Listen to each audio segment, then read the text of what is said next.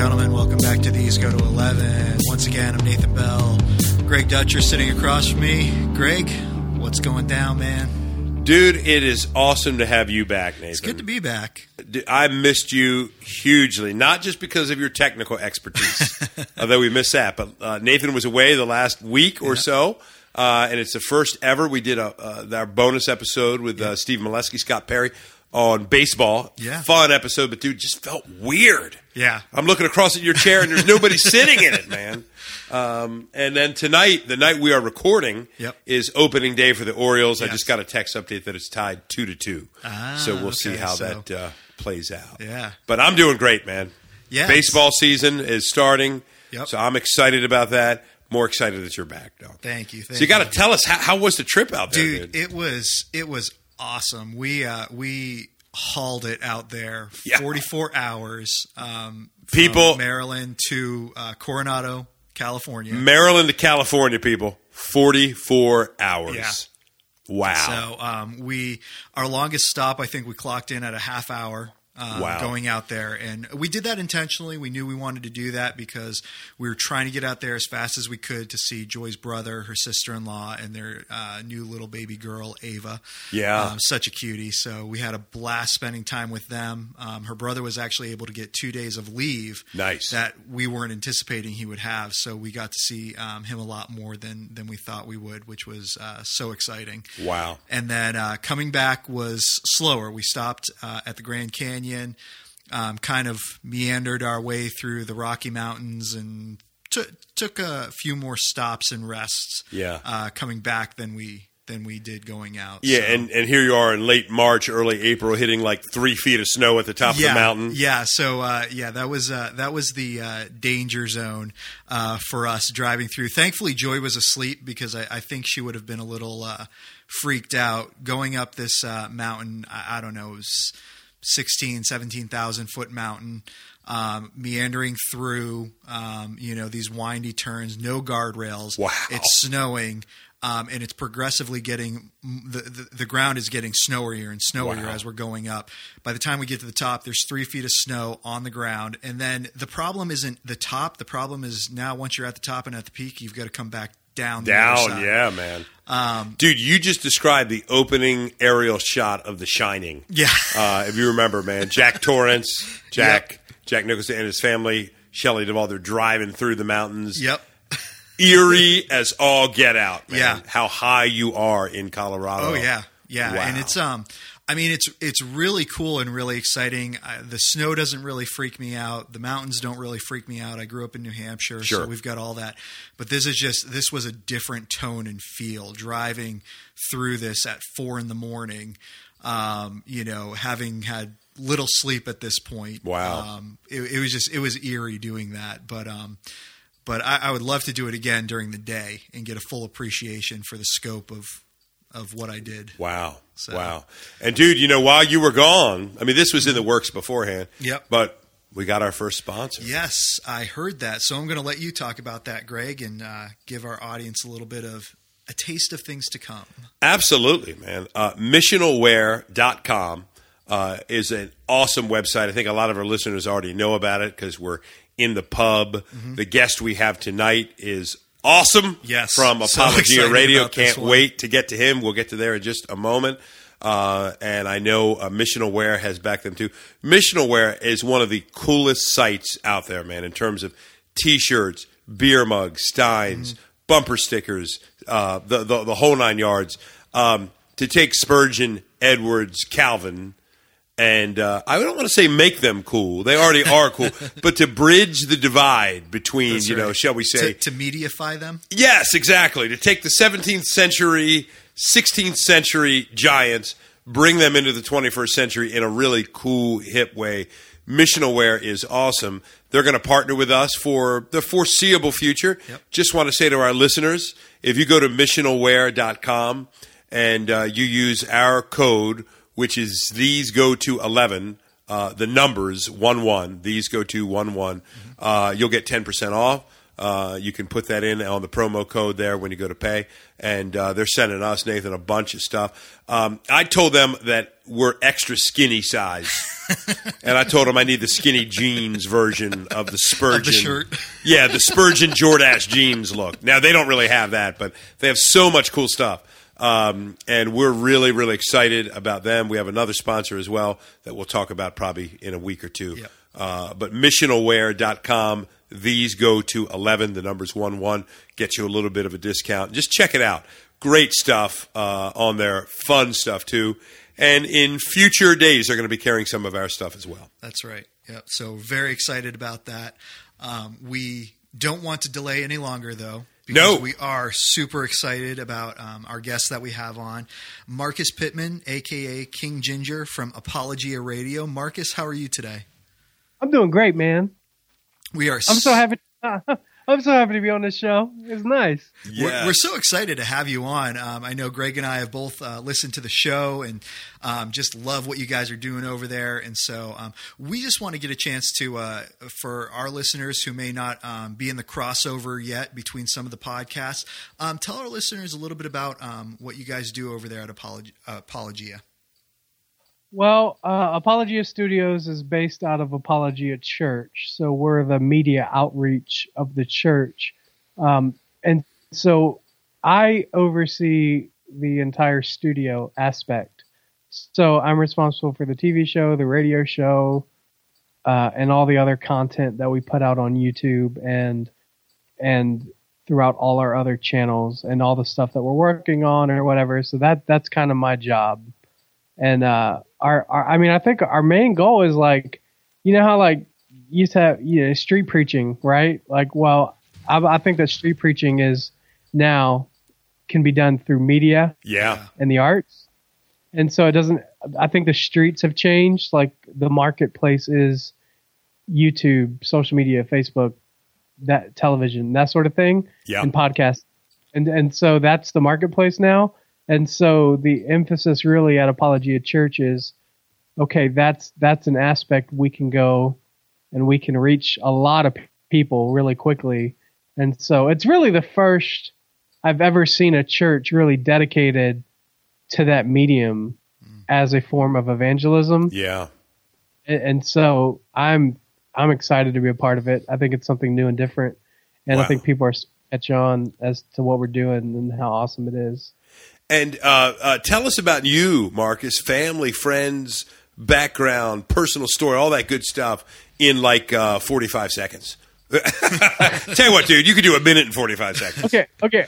Uh, well, I was, I'm from Virginia Beach. Uh, I got into video production when I was working at summer camp, and then that kind of led to other things. And and uh, I actually worked at Wretched Radio, Wretched TV for a little Yeah. bit, and then and then met some friends there, and we kind of went our separate ways into two uh, major media outlets. I went here, and then he went to work with uh, Darren Doane, and uh, Mhm. and so kind of like it was kind of it's kind of a I can't tell that story in 45 seconds, but just how God brought me to Georgia to work for Wretched for a short time, and from there we branched out, and now we're doing.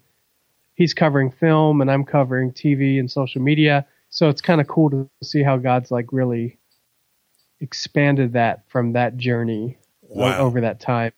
And so that, that's kind of that's where my heart is, man. Like I wanted to take over media.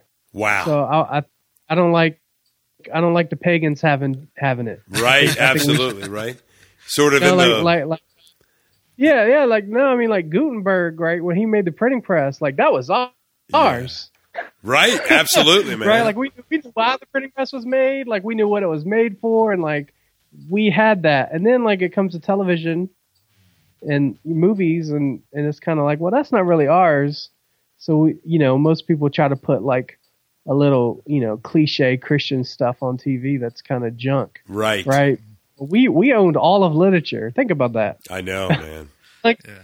you, you know we we still understand how to how to write books as christians like that's we still do that Right. It's five hundred years, and you know we still we still do that. But then television came around, and everyone's like, "Oh, well, we can't." You know, really, that's not really ours. Yeah. It's like that's.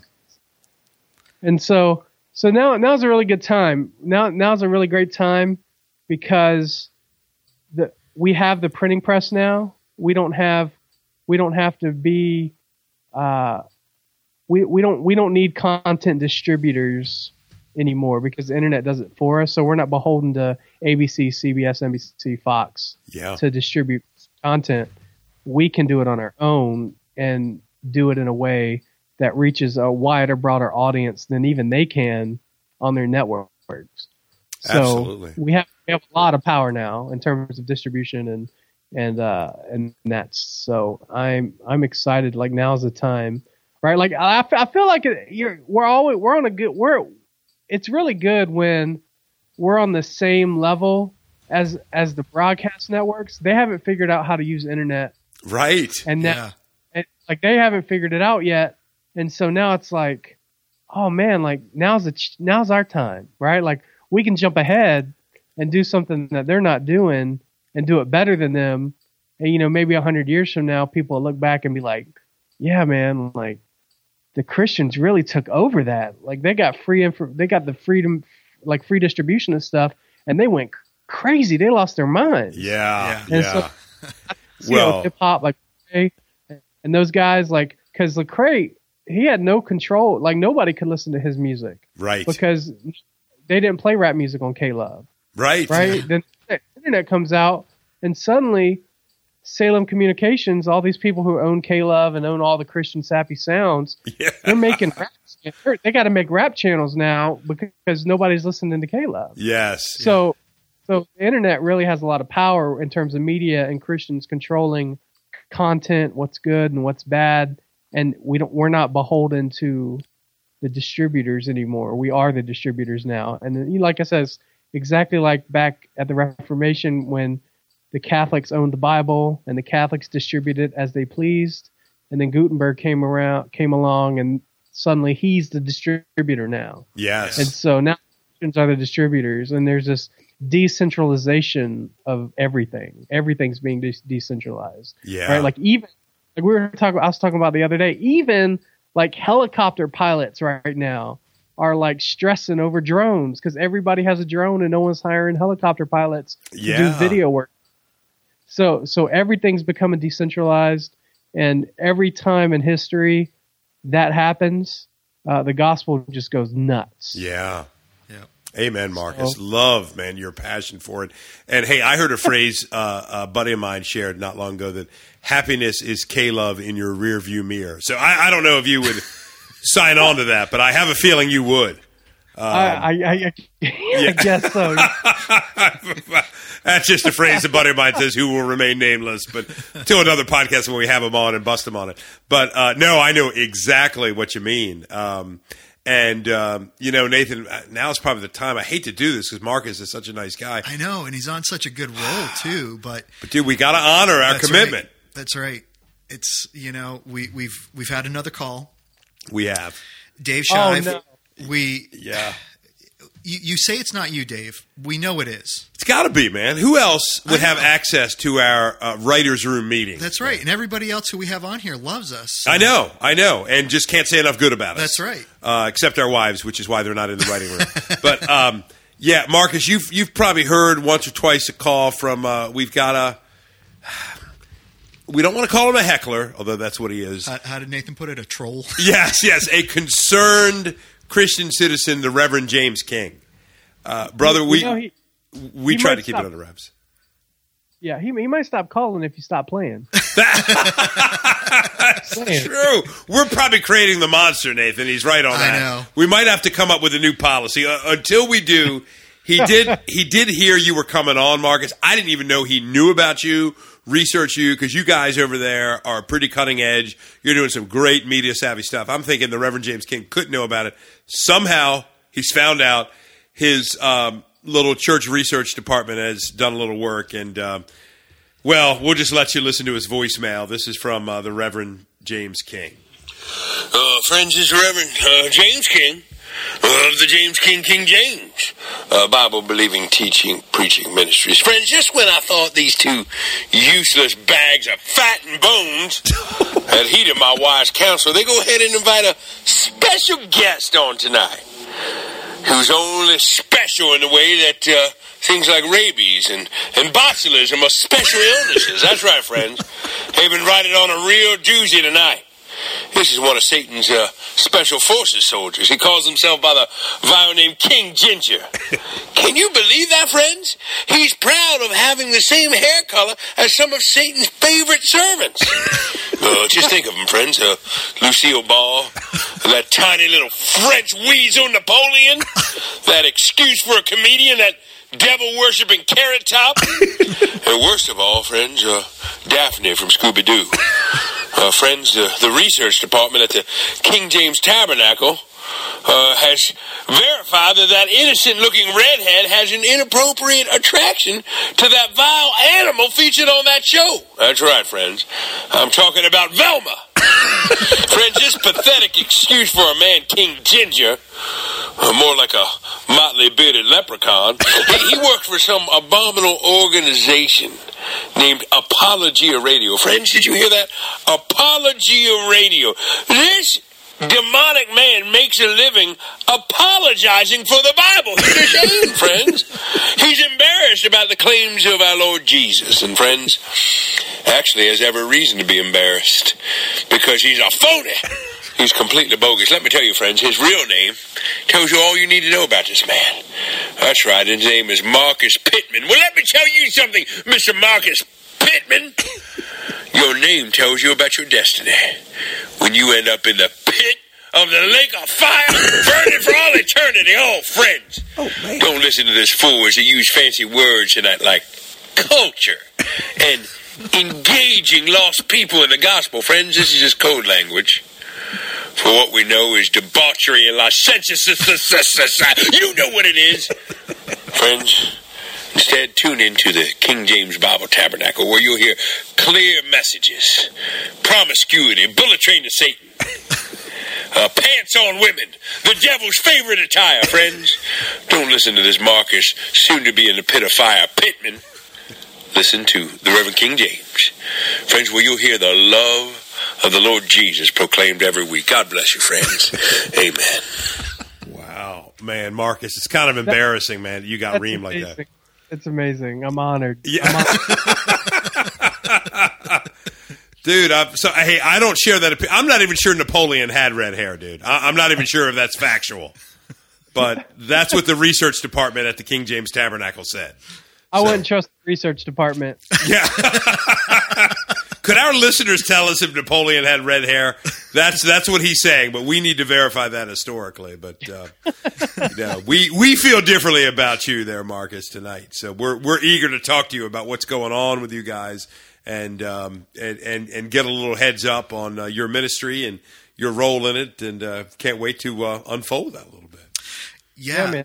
Um, so Marcus, we want to we want to just dive right in. Um, we would love to start off. Um, you guys have a major um, uh, anti-abortion um, campaign um, that you are beginning. Um, and so we would love for you just to talk to us about that and what's kind of um, driving that and, and, and pushing that. Well, clearly we know what's driving that and pushing that, but Yeah, um, you know, just um, give us give us some details um, to the listeners so that they know how to get out there and listen to some of the stuff you guys are going to be doing with that. Yeah, well, um, that started with there was this bill that was being passed in Oklahoma called uh, SB 1118, and it was essentially a bill that said, "Hey, abortion is murder. Let's let's just punish it as such." Mhm. And we found out while they were the the voting, it was rejected because the pro life movement in Oklahoma thought that it would overturn the laws that they've made previously. But their laws previously were just like, you know, like if an infant has, if, if, if the baby can feel pain, it can't have an abortion, like that sort of stuff. Right. But the, but it's like, yeah, but if abortion is straight illegal, who cares? right? Like right. Who, who cares? And and so that was kind of like so so we heard that and we're like this is crazy. And so and so we uh, contacted actually we saw a photo of the the letter that the pro life group wrote to the senators, uh, the state legislators there, and the, the guy's phone number was on there. His name was uh, Tony Lauinger, Mhm. and he's the vice president. We found out of the entire National Right to Life, so he was one of the top guys of the entire organization. And so we called him. We didn't think he'd return our phone call, and he did. And so Jeff did an interview with him, and Jeff was going to go like he was going to go real hard on him and just like you know punch and jab and like you know really expose him. But when Jeff was doing the interview, the guy was just exposing himself. Yeah. And so if you, I don't know if you if you listen to that interview, but if you listen to that interview, Jeff is Jeff says he says really clearly he says, "Okay, Tony, I just want to make sure your position is correct. So you're saying the best way to fight abortion is to get rid of any biblical language, to get rid of any strong words like you know using the word murder or any any sort of theology." And and t- and Tony's response is, "Yeah, you explained that very well." I And heard so- that. Yeah. So that was just like, what in the world is going on? And so that kind of inspired us to be like, well, hey, we we need to like get involved. Like we need we need to do something. And so after that interview came out, we got a phone call from a guy who runs the Georgia Right to Life, which is under the I'm sorry, the Arizona I, I said Georgia, the Arizona Right to Life Right. uh, he contacted Jeff, and uh, and you know obviously the Arizona Right to Life is under the National Right to Life, and he's essentially like, hey, we need to do something. This is crazy. yeah. And so so we said okay. So he said to us, he said, okay, the Arizona Right to Life wants to work with Apology Apologia Church to do an event that will speak clearly about what abortion is, and to work to pass a law that'll make sure that uh, this conversation is is done the right way. Mhm. And so, I think literally we've had like two or three weeks, and uh, so this Friday, when, when does this this podcast air? This podcast air in time? Uh, yeah. So yeah, this will end, uh, or this will air Tuesday, April 5th. Awesome. Okay, so April 8th at 8 o'clock Eastern Time, we're doing a live event uh, from our church. And it's going to be oh, at the church, only people are invited are uh, Arizona pro life groups and Arizona legislators. And they're and we're going to have Matt Trewhella, Rusty Thomas, Joe McDermott, um, I'll speak a little, and Jeff. And uh, ah, there's someone else. I can't. Oh, Herb Titus is going to be doing uh, a, a video interview. So uh, we're going to be playing a video interview. And so, so, so, Herb Titus is is like a world renowned constitutional lawyer. He was the dean of Regent University's law school, and he's all these people are going to speak specific areas to the legislators and the pro life groups, specifically about how abortion can be eliminated right away mm-hmm. how the lesser magistrate can protect us against any sort of overruling a federal court might have Interesting. and all all done legally. And so because everybody tends to think well we have to have the supreme court overturn it or else like we're wasting our time if we just get rid of it. Right. but that's not true because the lesser magistrates have a role in in stopping tyrannical government. Uh, all through our all, all through our nation's history that's happened. And it's also within the bounds of the constitution. And, and an example of this the clearest example of this is Colorado and Oregon when they've passed marijuana laws, even though the federal government rejects it. right. yeah. Right? They don't care. They're they're they're still selling marijuana in Colorado. Right. Yeah. So so so it is possible for a state to resist uh, federal tyranny, um, and it happens. It happens all the time. And and so we're actually setting up a plan in place to where not only if the law is passed, but we'll also have the backing of the lesser magistrates, which means uh, the sheriff department and, and a whole bunch of other uh, areas to really to really emphasize. Look, this is what's going to happen, and, and Arizona is going to uh, Arizona is not going to tolerate it. And so so now a lot of people say, well, yeah, but like it might not happen, like it might not get passed.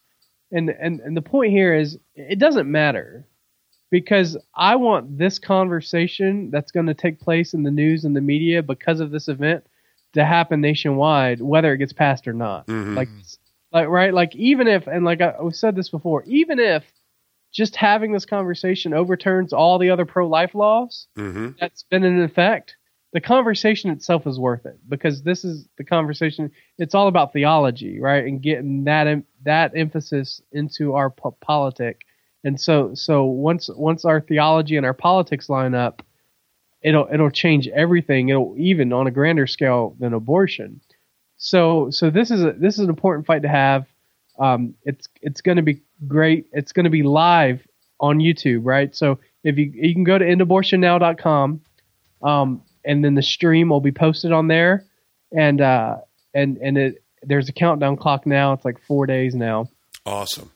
And Awesome. it'll be Friday night, 5 p.m. Pacific, 8 p.m. Eastern. It'll go from eight to midnight, and uh, it's just going to be it, it's really we we really want what we're encouraging really everybody to do is to gather their small groups, gather their churches, and really watch it. We Yeah. have several churches all over the country that are already like going to do this.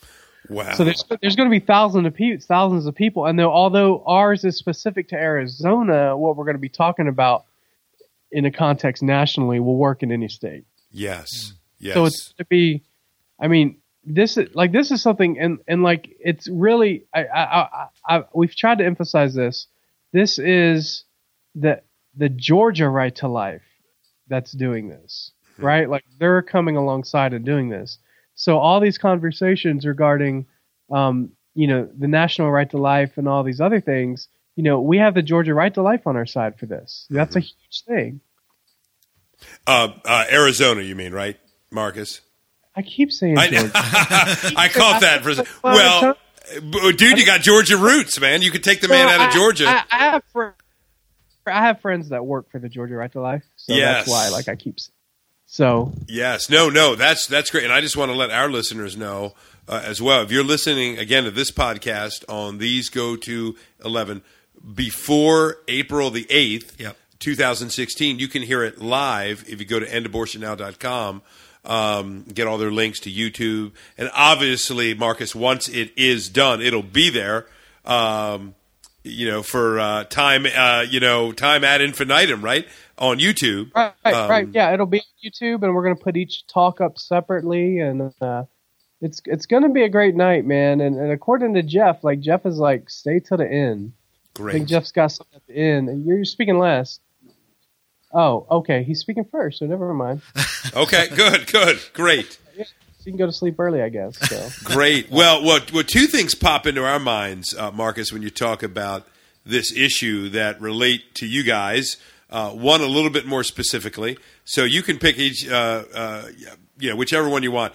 Um, obviously, it it was pretty explosive a month or so ago from the time that uh, we're doing this podcast when you had uh, Steve Camp on, and then more recently in the news, Donald Trump um, you know, has been in the news. Well, he's always in the news, but he's been in the news, uh, particularly regarding this whole issue related to abortion and his convictions or lack thereof on the issue.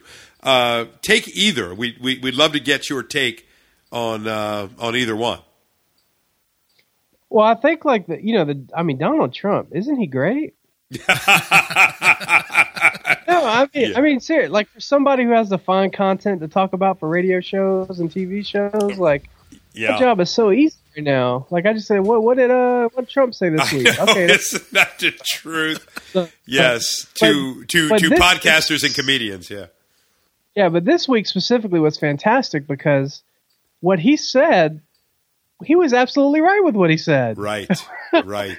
and and and and you can see if you watch it, like he's working through in his head, like he's he doesn't really he's never really thought through the consequences of what happens if you criminalize abortion. Like, what does that mean? Yeah, And so for him, he for him to just so he's thinking through, you know, with with uh, Chris Matthews, he's he's thinking it through, he's going it over in his head, and he's like, well, yeah, of course, there's got to be criminalization of some sort, right? yeah, and everybody freaks out. Now, now it should be no surprise that the secular media freaked out at that, sure. right? They should be surprised. What surprised me was the pro-life groups that came out and was like, anybody who is pro-life would not want the mother to be uh, criminalized for having an abortion. Right, And I'm just like, what in the world are we fighting for? right. Right? Like, like the like either it is murder or it's not. Yeah, right? There, there's not a single crime that we have. There's not a single crime that we have where we protect the criminal like like this. right? Right. You know, you know what I mean. So I mean, it's just it's like uh, the the idea that oh man, if we start calling abortion murder, the women who have had abortions are going to feel like they're murderers. Right. It's like, could you? I mean, well, I don't want to. What if I said, well, I don't really want the rapist to feel like a rapist. Right. Yeah. You know what I mean? Like, I don't want the child molester to feel like a child molester. He will feel bad. Right. That that's not like that is crazy. Yeah. And so for and and so it's not crazy that the secular media was against it. It's crazy that the pro life groups came out as strongly uh, opposed to what Donald Trump said as they did because I feel like I feel like they just made themselves worthless. They have no more value. I think they've they've they've they've made themselves completely useless in anything else that they try to do because you can't fight to criminalize something if you don't want consequences for the law. It's not a law. A law has to be enforceable by some way.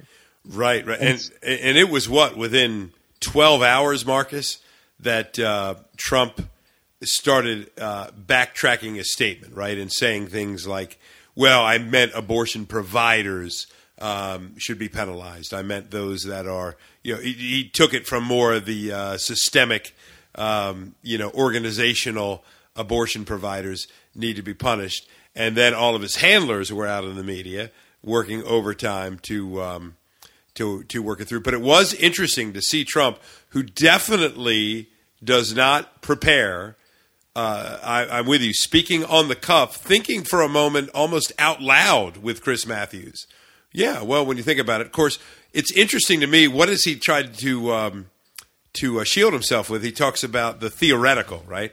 This is uh, well, I was just talking theoretically, and I, I'm not sure how you separate the theoretical from the real. Because if I'm talking about, uh, to, to use your point, a theoretical rape, uh, what does that mean when you try to bring that into an actual rape case? That everything you um, you concluded when you were talking about something under the umbrella of what's theoretical now goes out the window. Uh, it, it was a very um, interesting uh, window into politics today, and why probably, and I think we would probably disagree on this a little, Marcus. We'll get to that. Why Nathan and I both are pretty apolitical. Yeah. Um, but uh, again, I'm not trying to trap you when I say that, but Except for right now. yeah. touche, brother, touche. Look what we've been talking about for 10 minutes, right?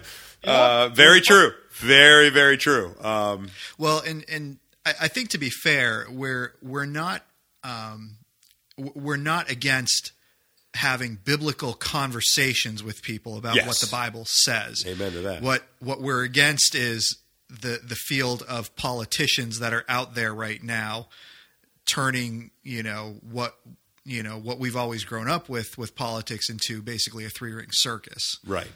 Right. Which does seem to be the case, uh, Marcus, with what we're talking about. And I think there'd be agreement here. You tell me if we're wrong. Um, part of it is the people that have access to what we would consider the national stage, the the national platform, uh, are inspiring so little confidence. You know, it, it's amazing to me when I read about you know John Adams, Jefferson, right, uh, Patrick Henry, these early stars, and you kind of look at the cast of characters that are in similar positions of power. I'm like, is this is this real? It almost seems like a joke uh, that was written specifically for late night comedians to uh, to move from uh, where we once were to where we are today, where we did at one point, whether you agreed or not, have statesmen, principled people that you could tell deeply thought and cared about the American experiment. Uh, to what, what what's going on today, which has probably, just in fairness, Marcus, to put it out there, has made us a little bit jaded. But talk talk to us Yeah, yeah. about Well, that. You, you said- you- you said you know that you can't separate like theore- theoretical stuff from reality, and it's just kind of like, well, isn't that like what Donald Trump is? Like he's like the theory and reality all at the same time. Right, right. Like, like he's like everybody would, would like never imagine a candidate like that, but then that's what happens. And I and I would say I would say that when you separate government politics from Christian theology, this is what you get. hmm Because because there is there is no there is no law there is there's nothing the government does that isn't a moral theological issue right like even like parking fines are a matter of property and and thou shall not steal so so so every every everything goes down to how to, loving your neighbor and the government's job is to protect those who do evil Right. so if, if, you- if you say, well, hey, is parking in this spot morally evil that it constitutes the government confiscating my car and towing it and having, you know what I mean? So all those, all, all issues are political issues. And I think for so long we've separated those two groups and, and you can blame it on, you know, either two kingdom theology or new covenant theology or, or, or, or just dispensationalism or whatever but I, I, I do believe that there's there's a huge problem, uh, especially when you know we're talking about the issue of a, abortion. Yeah. Like it's so obviously murder, Yes. and for for us to just come out and say stuff like that it's not, or we shouldn't call it that, or we should only punish you know the assassin and not the one who paid the assassin, and, and like that, I think we're so disconnected from that that it's really starting to cause a cause a problem now. Uh, especially when you know, like even like uh, the Gospel Coalition came out with a blog uh, that that went and said we sh- should not call the woman who has an abortion a murderer, and it's just like what in the world, Yeah. right? Like we, you know, somebody posted this today on Facebook. They said we would not we would not say uh, that that a man who shoots his wife is a victim of his wife's circumstances. Right. You know whether whether the wife cheated or whether or whether the uh, the wife was nagging or something. We wouldn't say he's a victim. Like there's no crime in the world where where that it makes any any rational sense.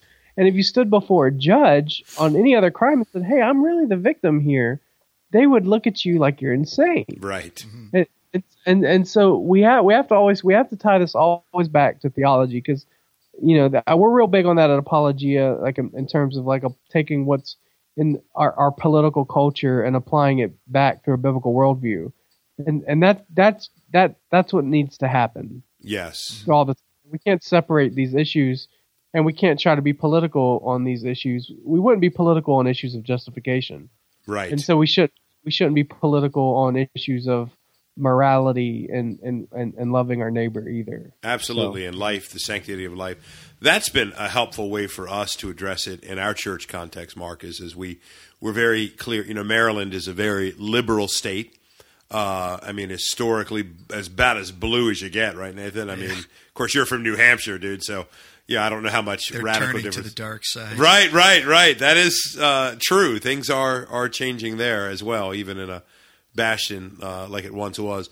But the um, you know we try to address that because we know in any given week a number of visitors might very well be card carrying, lifelong, more liberal leaning Democrats.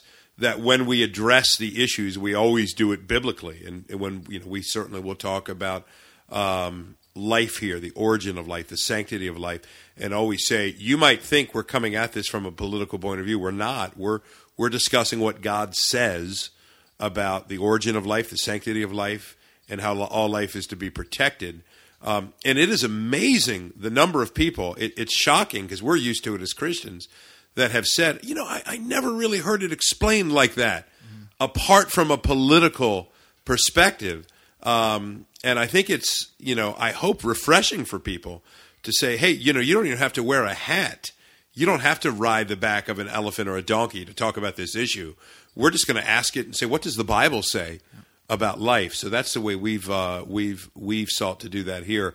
Uh, if, if we can, Marcus, and we're not trying to just be sensational about it, but it was such a bizarre um, internet moment among the many, but more so than like a cat video, you know, or something Yeah. my my kids would watch. When you guys interviewed Steve Camp, uh, I I came to Christ in 1986.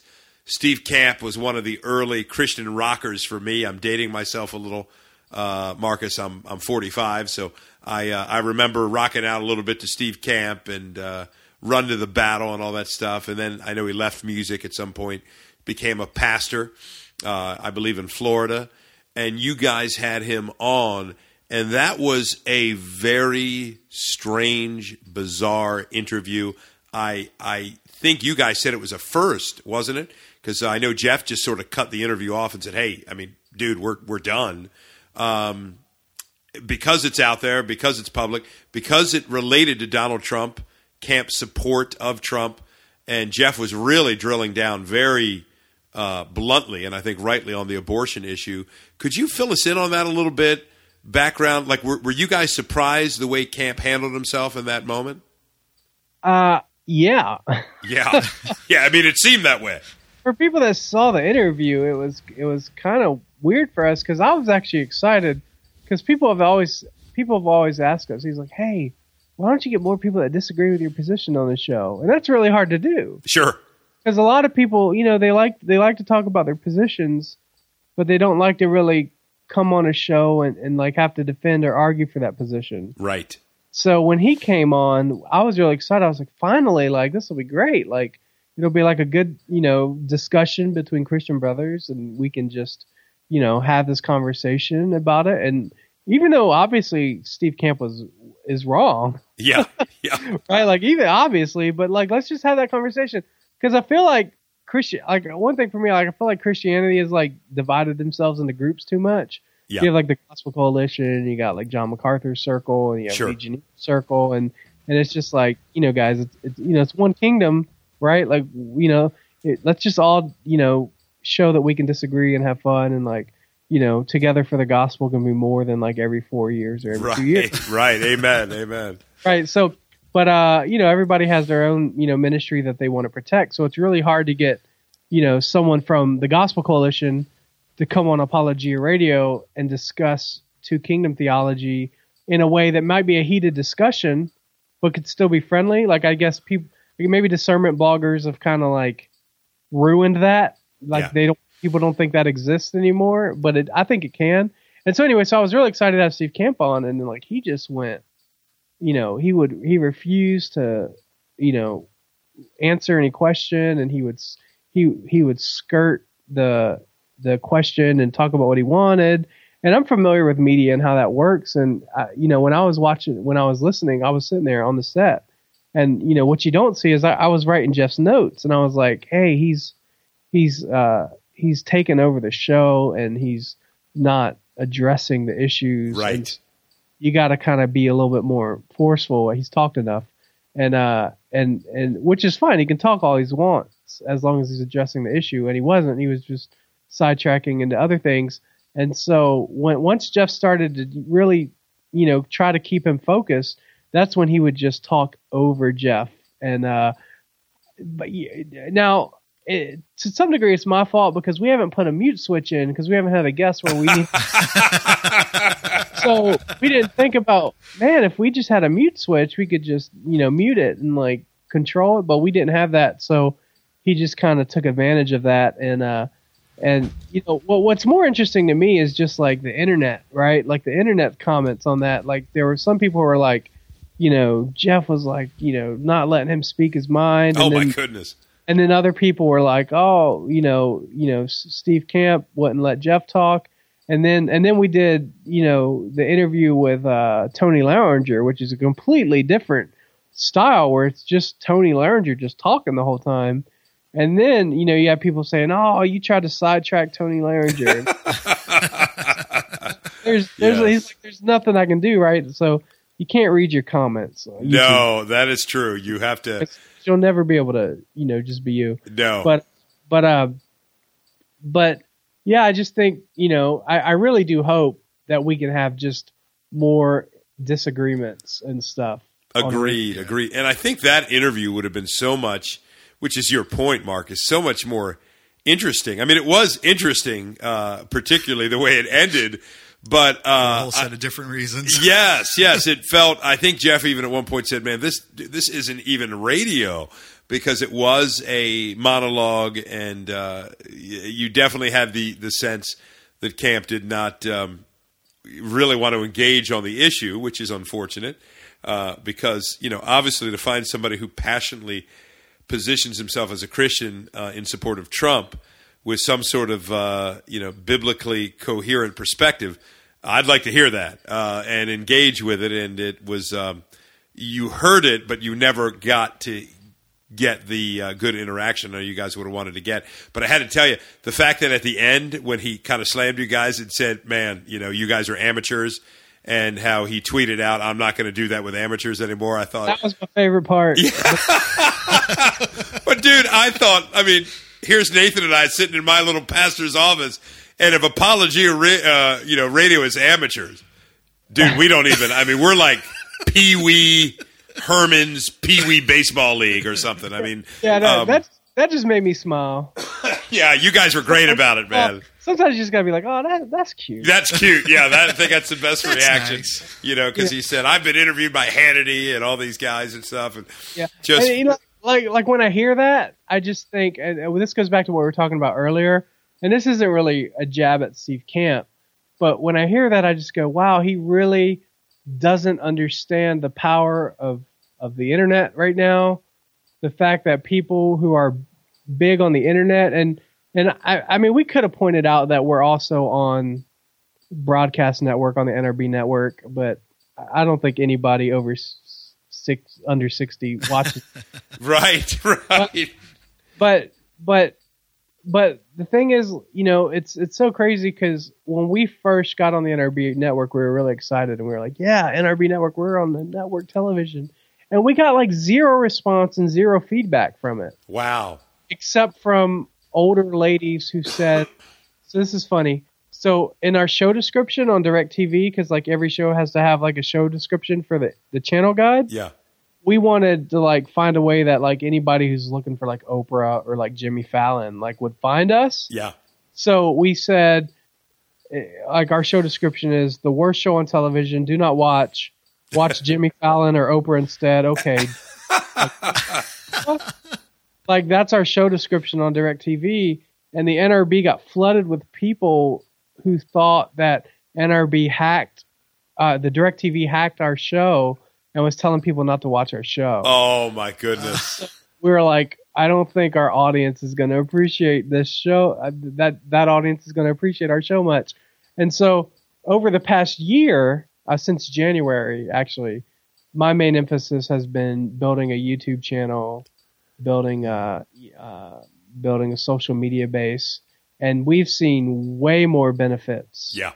And communication than anything Christian television has gave us all last year, just in the past few months Wow. And, uh, and and so so that to me was just like okay you know it's nice to be on the nrb network because sometimes you're more likely to get a guest if you say hey i'm on tv of course. Yeah. You are if hey i got a youtube show um but but uh i mean for for me i mean that just that's just how amazing it is you know that that some somebody the equipment that we have here in the studio would have cost millions of dollars just a few years ago Wow. Yeah.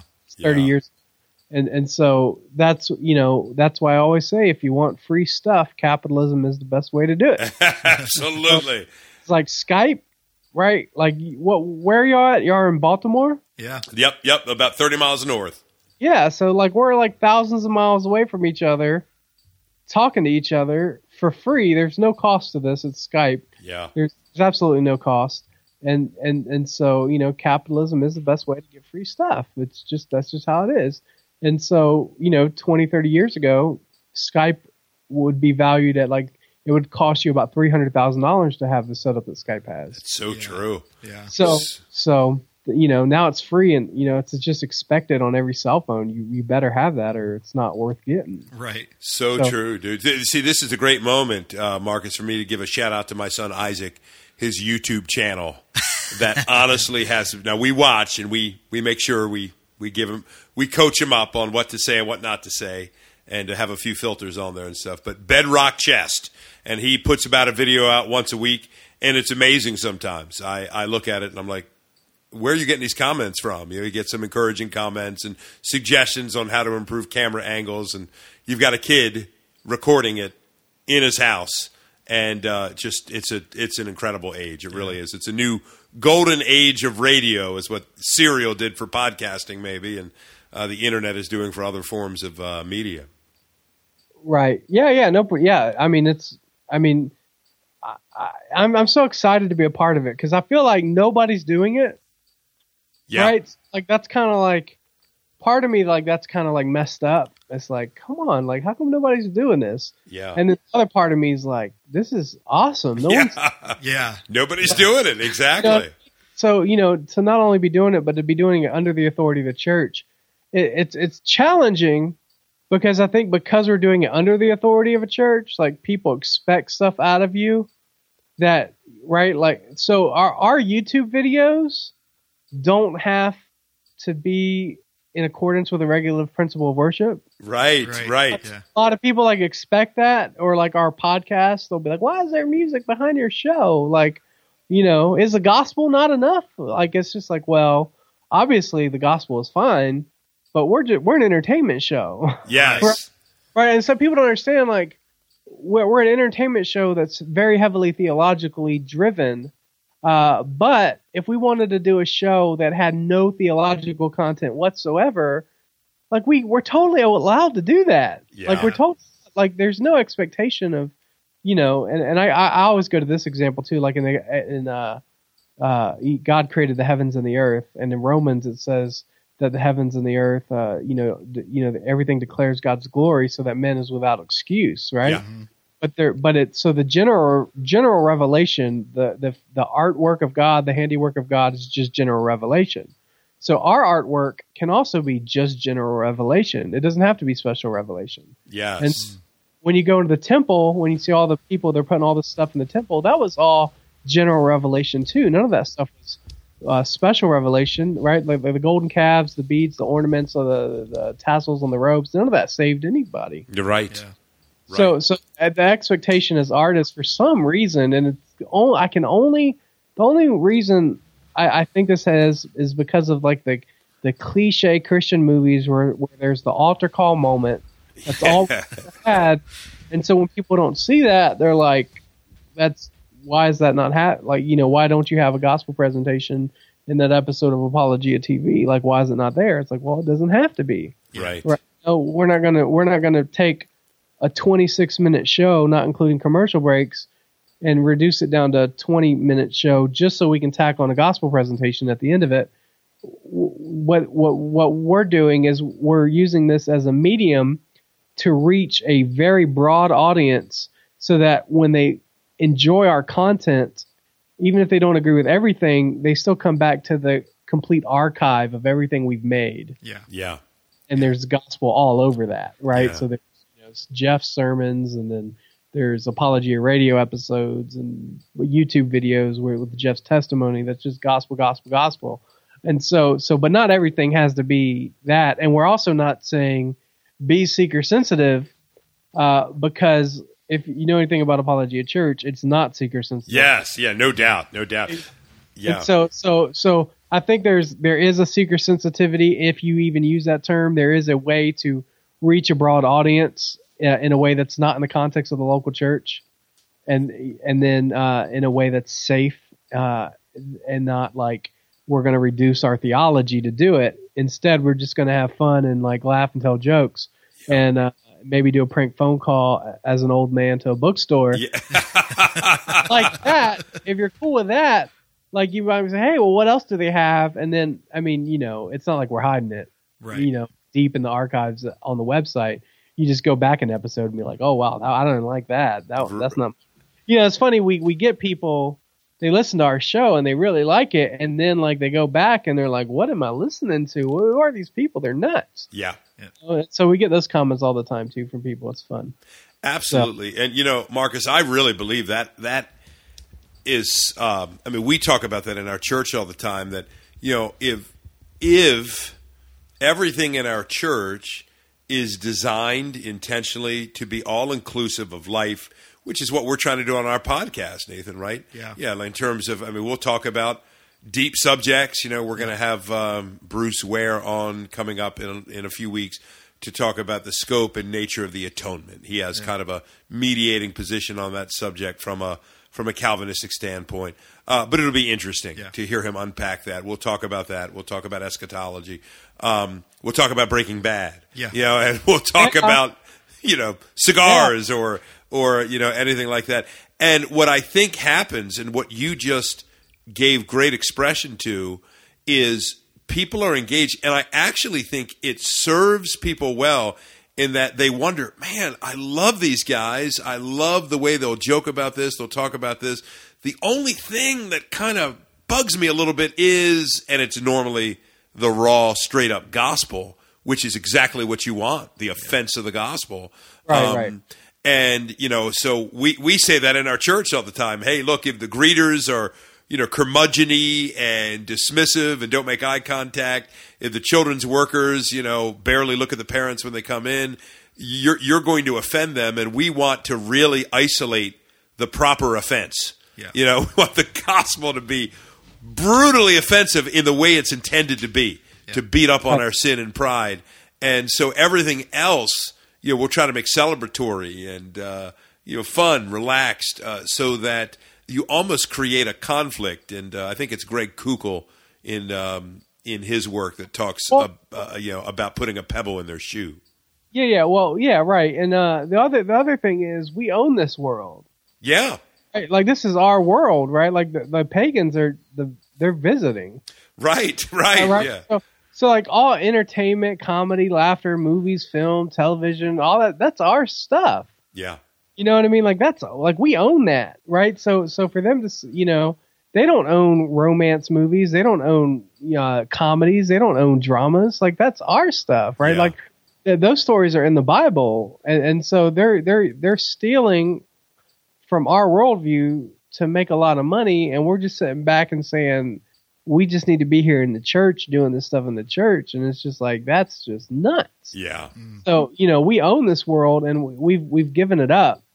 Uh, we we've given it up, and we've we've let you know the pagans take take over. Man, Christians should have been on YouTube back in 2005. Like So they should have saw. No, seriously, they should have saw that and said, "Wait a minute, are you telling me like I can just get my sermons out like and just load them up on YouTube?" yeah. like we like the the the, the top people on YouTube today should have been like pastors and church members and like Christian artists who were like, finally, I got a venue. You know, you know what I mean? Like they didn't have a venue and, and they still haven't figured it out. Absolutely. And so so you know, like I I I have I I have not hidden the fact that I want a hundred thousand subscribers within two years. yeah, Yeah. You know what I mean? Like I have not hidden the fact that I want to get a million subscribers on YouTube yeah, because that's that's the sidewalk where people are walking on. You know, you know what I mean. And so, like, we're gonna do what it takes to make that happen. We're building a set right now, and me and Jeff are gonna do a weekly live YouTube show. It's gonna be ridiculous. that's awesome. Just, it's gonna be very entertainment driven. I'm, I'm sure there'll be theology in there, uh, but it's gonna be just a kind of like a fun, like we're trying to think what what would be a fun thing like you want to watch with your homeschool kids. You Yeah. know, like that. And so, so like that's that's going to happen. And you know, God's just been blessing our ministry, and I feel like we found a way. We really found a way to monetize Christian media that people haven't found found yet. Like, so just just talk just a minute to talk about how awful Christian television is, because a lot of people don't know this. Like, it's essentially public access, right? So all the Christian networks are usually government mandated allotments of bandwidth on like whether it's DirecTV or or uh, or cable, right? So the government says, hey, you have to require that a certain amount of your programming channels are Christian based, Right. religious in nature, or public access. And so they do that. So these nonprofit organizations get set up, and the nonprofit organization says, okay, well, we don't have any money to pay you, but if you have content, like we really want to air it.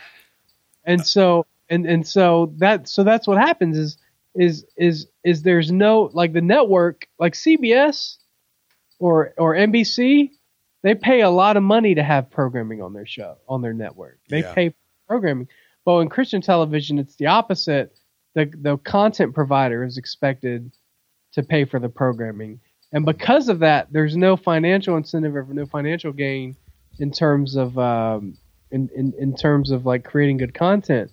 Now we're still a nonprofit organization, but we we we still have a principle that says, look, if you don't like our stuff, first off, you're not gonna you're not gonna pay you know, hey, pay Apologia and you'll get blessed a lot of money. Like that's right. yeah. The, the incentive is, hey, look, if you like what we're doing, if you really want to support us, here's what your money get. You know, we have all access. Apologia all access. It's a seven ninety five a month donation, and for that donation, you get every episode of Apologia TV on demand. After the TV show, there's an after show, which is maybe 30, 40 minutes, maybe longer, continuing the conversation of the previous TV show. So, so for seven ninety five a month, you get all these lectures. Jeff did a great eight part course on presuppositional apologetics and Mormonism, and so you get that Reformed theology, and we're, we're always putting up new new classes as we go. And you know, a year from now, there'll be you know days of content. Yes, mm-hmm. yeah. But right now, are coming in. They're helping us build this this stuff, and we want to add new TV shows. I'm working on a new podcast that'll be politically based. It's called uh, two lesser evils. Ultimately, you know, our goal isn't to get big for our sake. So I just I think I need to stress that. Like when I talk about having a million subscribers, it's not it's not because we want to be famous, right? Yeah. But it's because we want to make Christ famous. Yeah, absolutely. So, so, the way the world works is, uh, you you have you have to you have to have an audience that's big enough to matter for what you just for for what you say to matter in the public sphere. Yeah. And so, like our goal is to matter in the public sphere when we speak about theology and politics and God and Christ being king. We want it to like we want we want to be at the point where if we say something on the radio, CNN has to do breaking news and be like, "Oh, those guys at Apologia, you won't believe it." right? Like we want to control the conversation that's happening in the media, and the only way to do that is to get to a position where people recognize us and know us. So having a million subscribers on YouTube, that's a big deal. Yeah. Well, we didn't get to eschatology. We talked about it sort of incidentally, but Marcus, I'd like to put it out there now because Nathan is about to wrap us up, and we know you're. By the way, our listeners, as soon as Marcus has done this, he's doing his own thing again, yeah. recording something new in any any moment now uh, that we want to get him onto. Um, but we. Um, love to have you back sometime, brother. Maybe in the summer. We haven't set our summer schedule yet, so putting you on the spot to yeah, talk man. about eschatology and its impact on cultural engagement. No, I think you should have Jeff on to talk about that stuff. He knows way more about like. like I'll, I'll, just tell you this, like you know, like I'm obviously post millennial. Sure. I, yeah, so I, I do believe things are getting better, and you know, I, I, I can point to I'm not talking about morally or just in our country particularly. I, I, I just I'll just say this: How in the world is the gospel going to be defeated when when we can send out a tweet and a million people can hear the gospel? Yeah, yeah, all across the world. and It's like, how do you stop that? Yeah, yeah it's incredible. So it's uh, you know, and so so obviously you know things are bad in our country. I mean, Trump or Hillary or you know what I mean. Like that's kind of what it seems like right now. Right. It's like that's not good for our nation. But our nation is not the context in which we look at what God is doing. If you you could go to China and be like, man, like in China, like what what's happening in China? You know, they have more Christians in the underground church than members of the Communist Party. And so, and then like you know, in Africa, like Voddie Baucham is in Africa right now. Yeah, you know what I mean? Like, so, so something's happened in Africa that Voddie was like, I got to get over there. Yeah. You know, you know, you know, so in other countries, uh, you know, all this stuff is happening, and what's going to happen is, you know, uh, either America is, you know, there's reformation in America, or there's destruction of America, and either way, the gospel is going to come out of that. And on top of that, we won't have to rebuild from the Reformation. We'll already have the Reformation, right? So so many people don't think about that. What happened? What does Reformation 2.0 look like? Right? Like you yeah. don't we, don't have, we don't have to invent electricity the second time around. Yeah. You, know, yeah. You know, we don't have to invent the internet the second time around. So when the Reformation 2.0 happens, we'll already have that. You know, it's it's not that far away. It, I mean, you know, like whenever God blows his spirit on this earth again for the Reformation, another Reformation, like things are going to nuts. And and I think uh, Christians, we need to be planning for that to happen, and uh, just say, hey, what's going to happen when when you know the gospel takes over the world again? 'Cause that- Absolutely. So, so I'm excited, man. man, So- we are too, Marcus. This has been great, man. Thank you so much.